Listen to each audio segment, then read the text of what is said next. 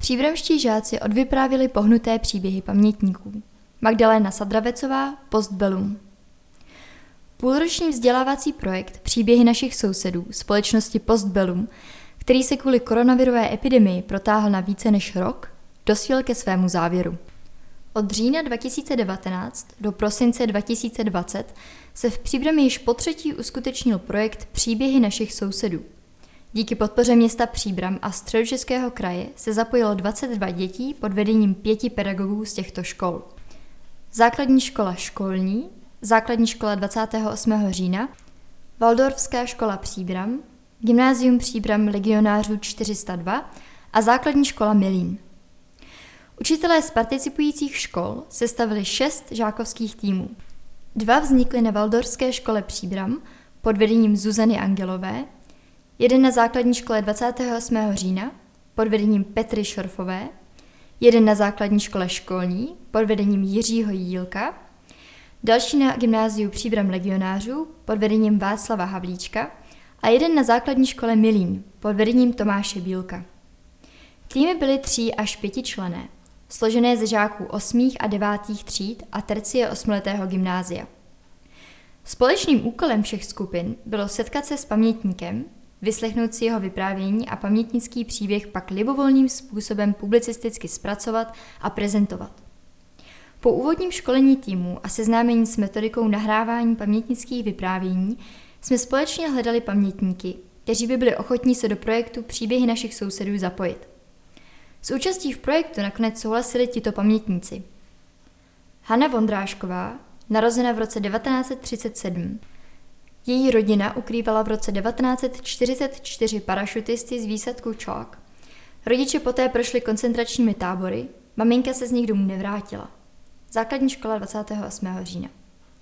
Marie Turková, narozená roku 1924, za druhé světové války unikla totálnímu nasazení a při osvobozování příbramy pomáhala jako zdravotnice. Její rodiče měli malý krámek v dlouhé ulici, který jim pak komunisté znárodnili. Základní škola školní. Sylvie Krobová, zpěvačka a skladatelka. Její otec Andrej Krob byl jevištní mistr v divadle na Zábradlí. Podepsal chartu 77. Jako malá jezdila na hrádeček za Václavem Havlem a jeho přáteli. Waldorfská škola. Petr Vašina, příbramský hudebník. Jeho otec byl politický vězeň v Jáchymově. Kvůli kádrovému profilu nesměl studovat, zaspomínal na srpen 1968 a listopad 1989. Waldorfská škola. Jan Fol, dramaturg a nezávislý publicista. Syn ilustrátora Dobroslava Fola. Od poloviny 80. let se přátelil s Václavem Havlem, pomáhal rozšiřovat petici několik vět a angažoval se v dizentu. Gymnázium Příbram. Dana Reiterová v 80. letech pracovala v Paláci kultury a za rozšiřování protikomunistických letáků jí vyslýchala STB. Revoluční rok 1989 prožila ve vysílání Československého rozhlasu. Základní škola Milí. Příběhy všech pamětníků od léta postupně vycházely na stránkách Kahanu a najít je můžete v archivu na webu kahan.příbram.eu průběhu roku se žákům i přes dlouhodobé uzavření škol a distanční výuku podařilo zpracovat pamětnické příběhy do reportáží, i když jejich tvorbu koronavirus značně zkomplikoval. Žáci bohužel přišli o všechny workshopy ve studiích Českého rozhlasu v Praze, kde obvykle nahráváme rozhlasové reportáže. Nicméně se je podařilo úspěšně nahrát pod vedením redaktorů Českého rozhlasu v improvizovaných studiích v Paláci Lucerna v Praze. Obdobným způsobem vznikaly i videoreportáže, Jednu animaci se podařilo vytvořit v aeroškole v Praze koncem září a v říjnu, kdy byly školy nakrátko otevřené.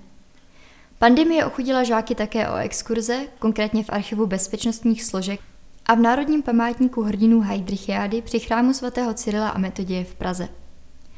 Závěrečná prezentace projektu byla přeložena z původního termínu 22. dubna 2020 na konec června 2020 a nakonec na 23. října 2020. Kvůli opětovnému uzavření škol musela být ale i na potřetí zrušena a místo veřejné slavnostní prezentace za účasti zástupců města Příbram, zástupců škol, pamětníků, žáků a rodinných příslušníků vzniklo video, ve kterém jednotlivé týmy představili svého pamětníka, práci na projektu a svoje reportáže. Město Příbram zajistilo pro natáčení prezentací prostory v obřadní síni zámečku Ernestínu.